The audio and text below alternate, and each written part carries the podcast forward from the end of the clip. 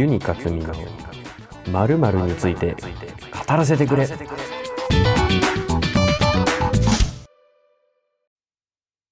皆さんこんにちは。ユニカツミです。本日も私の配信、えーユニカツミの〇〇について語らせてくれをご視聴いただきありがとうございます。まあ今回もといってもまだ、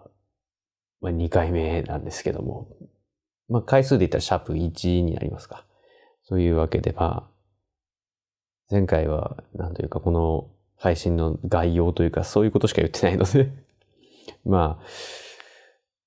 あ、あんまり面白くなかったと思うんですけども。まあ、ここから話す話も面白いかどうかは人それぞれなので、まあ、前回も言いましたが、雑音程度に聞いていただけるとありがたいのかな、なんていうふうには思います。さて、というわけで、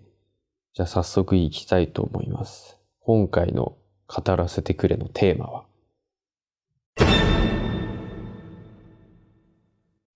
東京ディズニーリゾートについて語らせてくれ。ということで、えー、はい。初回からちょっと、なんと言いますか、思いっきりなんか視聴者層が広そうなところに行ったんですけども、うん。まあなんでこれを選んだかっていうと、まあ私自身が結構ディズニーリゾート結構好きで、えー、まあ、行く、まあ別にその年間パスポートを持ってたとかそういうわけではないんですけども、まあ年に数回は必ず行ってるような人なので、まあちょっとこれについて話させていただければなと思い、まあ、今、録音をしています。さて、えー、東京ディズニーリゾート。まあ皆さん行ったことある方が多いのかな？どうなんだろう？まあ正直わからないんですけども、まあ全然まだリスナーいないんでね。まあ全然わかんないんですけど。えっと、まずその、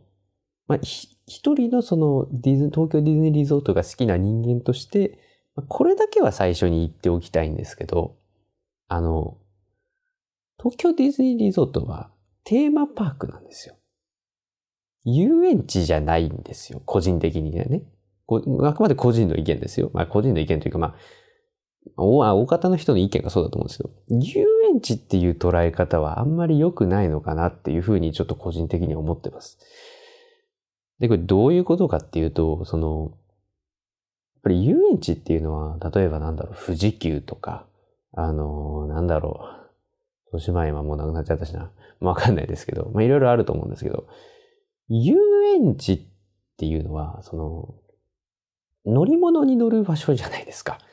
簡単に言うと。だけど、テーマパークっていうのは、あくまで乗り物はその、メイン、まあメインといえばメインなんでしょうけど、それだけじゃないんですよね。うん。その、乗るだけが楽しみっていうふうに思ってる方も結構多いんじゃないのかなっていう、そのディズニーリゾート、例えばディズニーランドに行って、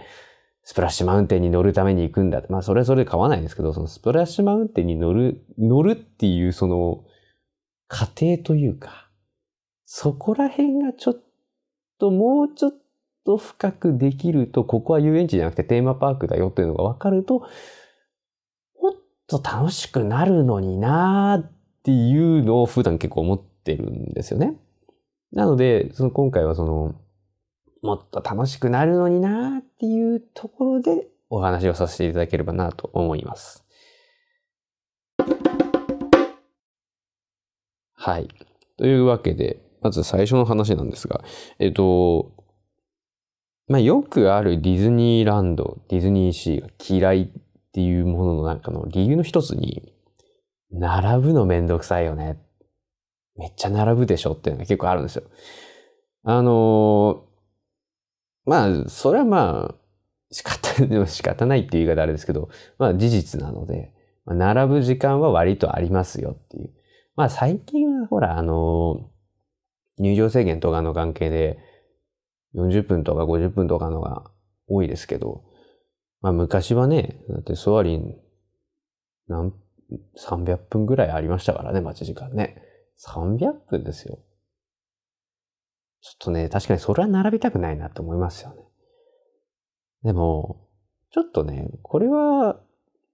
いろいろ、なんていうか、回り方みたいなのを、まあ、いろんなにね、例えば YouTuber さんとか、本とか、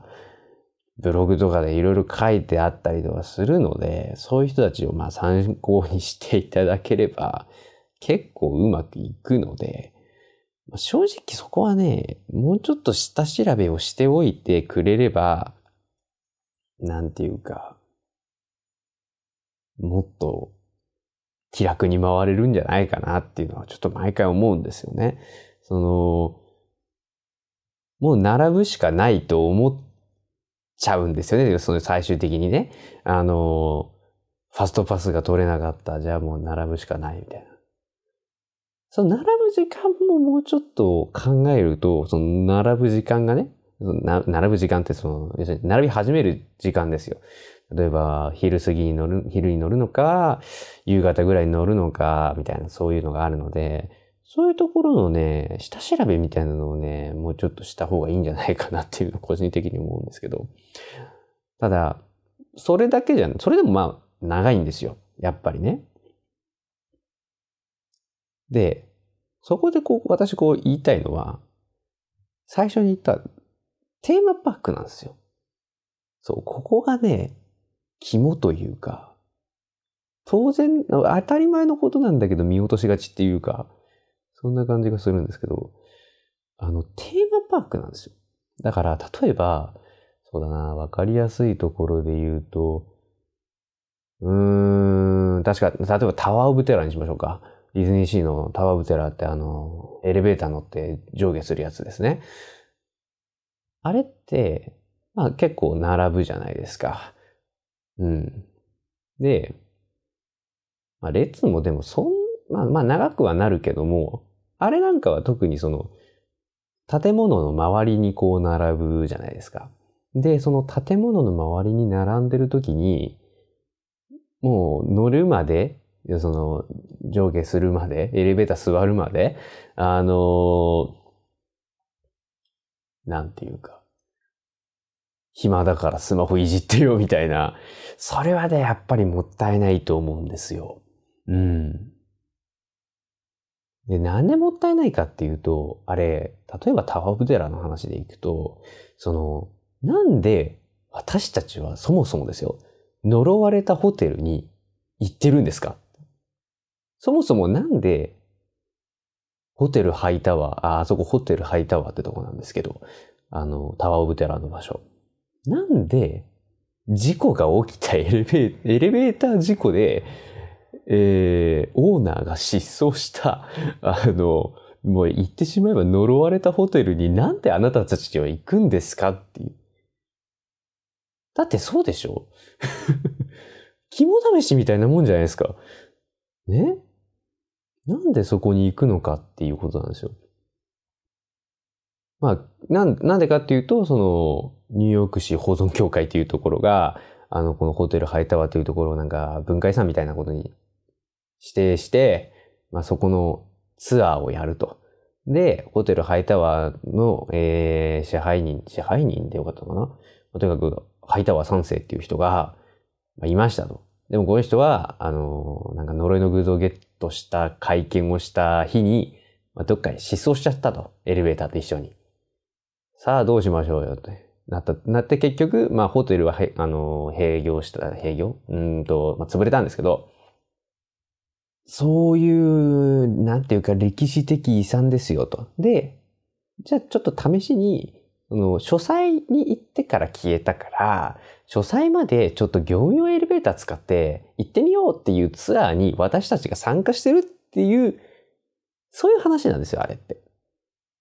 だから、その、並び途中の、例えばその正面のところにある、あの、新聞とか貼ってあるんですよ、英語の新聞が。で、例えばそれを見ると、あの、ハイタワーさんどこ行ったんだろうみたいな。書いてあったりとか、その、上に横断幕みたいなのが飾ってあって、で、そこにハイタワー失踪の謎に迫るみたいな、そういうことを英語で書いてあったりするんですよ。まあ、英語読めなきゃちょっとダメなんですけど、そういうのが書いてあったりとか。で、そもそもハイタワーさんっていうのが、その、いろんな世界のお宝をね、こう集めてコレクションしたがるおじいさんだったわけですよ。だからそのコレクションがいろんなところに散りばめられてたりとかして、でもよく見ると結構みんな趣味が悪いというか、なんか全部雑多に集めてる感じ？だからその、インドだったり、なんだろう、なんか、アフリカな感じがする偶像があったりとかさ、いろいろあるんですよ。とか、あのー、なんだろう、暖炉が、高塔って書いてあって、多分これ特注で作られてたハイタワーで高い塔って書いてハイタワーで読ませてんだろうなとか、いろいろあるんですよ。だその、ホテルハイタワーに入る前に、いろいろこう書いてあるんですよ。その、この物語の主軸になる話が。なんだけど、それを皆さん見ずに、なんだろう、レベル13ってめっちゃ上下するらしいよとか、なんか、なんか、ツイッター見たりとかインスタ見たりとかして、時間を潰しちゃってるんですけど、それはね、やっぱりもったいないと思うんですよ。その、せっかく、私たちが、そのホテルハイタワーのツアーに入ってきてるっていうところで、はなんか気味悪いね、みたいな、そういうのがもうわかるような内容のものがいろいろ散りばめられているのに、それを見ずに、もうエレベーター乗っちゃうから、もうなんかスリルだけを楽しんでるみたいになっちゃってて、その、ちゃんとね、なんていうかその、はエレベーター乗るまでにこう、ボルテージを、ボルテージっていうのかな、こう、気分をね、こう、上げる感じのものとか、演出とかがたくさんあるのに、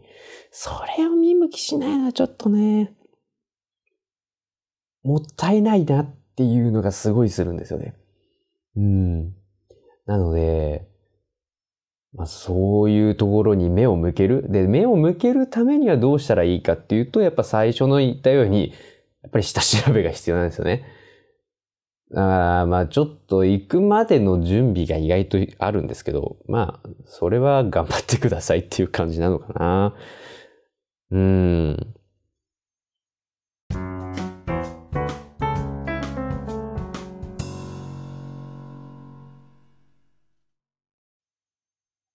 で、まあ、いろいろあるんですけど、その、毎回、もう何回も言ってるわけですけど、毎回発見があるんですよね。うん。あそこの面白いところは。例えばその、なんだろう。こないだ見つけたのは、なんだっけナット？この間ディズニーシーに行ったんですよ。12月に。ナットがね、ナットってわかりますかね？あの、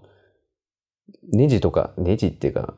なんだ、あの、ボルトとナットっていうのがあって、こう、締めるやつ、あの、六角形とかのやつですね。あれが、場所によって違うんですよ。これはあくまで私の持論なんですけど、あの、例えば、えっと、ロストリバーデルタって言ってわかるかな？あの、一番奥のインディ・ージョーズとかあるとこなんですけど、あの辺、まあ、一番わかりやすいのはあの、レイジング・スピリッツってあの、一回転するコースターのとこなんですけど、あそこに使われてるナットが四角形なんですよ。普通今ナットって六角形じゃないですか。四角形なんですよ。だけど、あの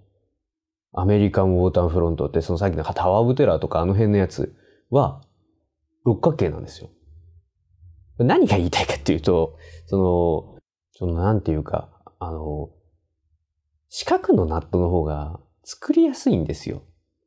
その、ね、金属加工するときに、あの、四角に成形する方が楽なんですよ。言い方とか使ってね。なんだけど、その、で、六角形作るのって、その、例えばですよ、90度に切って正方形作って、で、その角を落としてってやると八角形ができちゃうんですけど、でも六角形作るのって結構角度が、えっと、120度ですか？作んなきゃいけないんで、結構大変なんですよ。工業力がないとできない。で、だから昔の、だから安いナットとかは大体四角形だったと。だけどアメリカンウォーターフロントとかっていうのはあの辺はだから工業が発展してるアメリカの、えー、1900年代でしたっけあれ。ちょっと、ちょっとすいません、忘れちゃいましたけど、1900年前半ぐらいのコロナの話なので、コロナの話なので、あのやっぱ工業力が、工業が発展してるので、やっぱ六角形になってるんですよね。で、そういうエリアごとの違いとかが、結構毎回言って、あれ？なんかさっきと違うぞ。あ、そうか、これ多分こういうバックには、こういう話があるんだなっていうのが、毎回発見があるんですよ。だからね、そういうのもあって、もう何回も行っちゃう。何回も行きたくなる。あると思うんですよね。なので、ね、ぜひその、一回行って、ほん、それはそのね、本当はもう何回も行ってほしいんですけど、まあ、一回、一回行ってみて、あ、面白いなって、その、アトラクションが楽しいっていうのも別にいいんですけど、その、周りの雰囲気とか、そういう並んでる場所のね、その装飾とかそういうのに目を向けてみて、で、ああ、これ、こういう意味なのかなっていうふうにちょっと考えてみてもらうと、また新し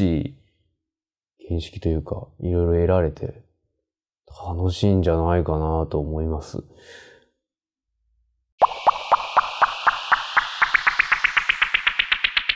まあ、結局そ、結局のところその、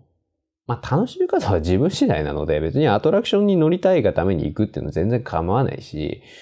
まあ、私が言ってるみたいに、その雰囲気を楽しむとか、毎回新しい発見を楽しむとか、そういうのでも全然構わないですし、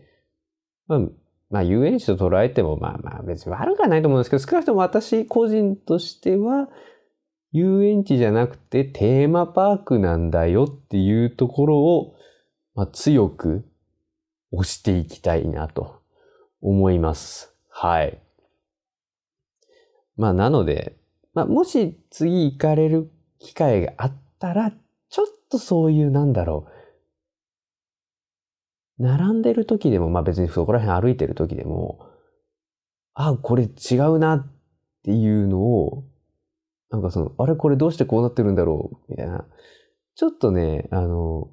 スマートフォンから顔を上げてですね、ちょっと周りを見ていただいて、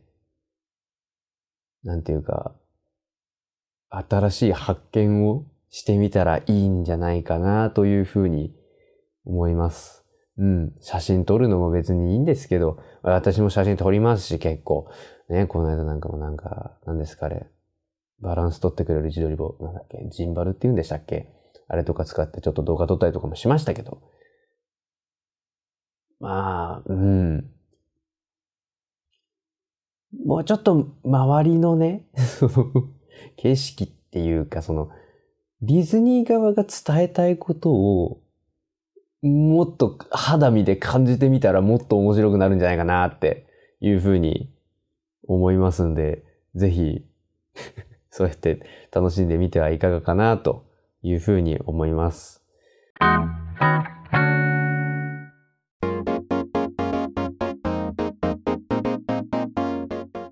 といったところで今回は終わりにしたいと思います。えー、今回もご視聴いただき、ご視聴なんだろう。お聞きいただきかな？お聞きいただきありがとうございました。えー、今後も、えー、頑張って、えー、投稿していきたいと思いますので、えー、ぜひ、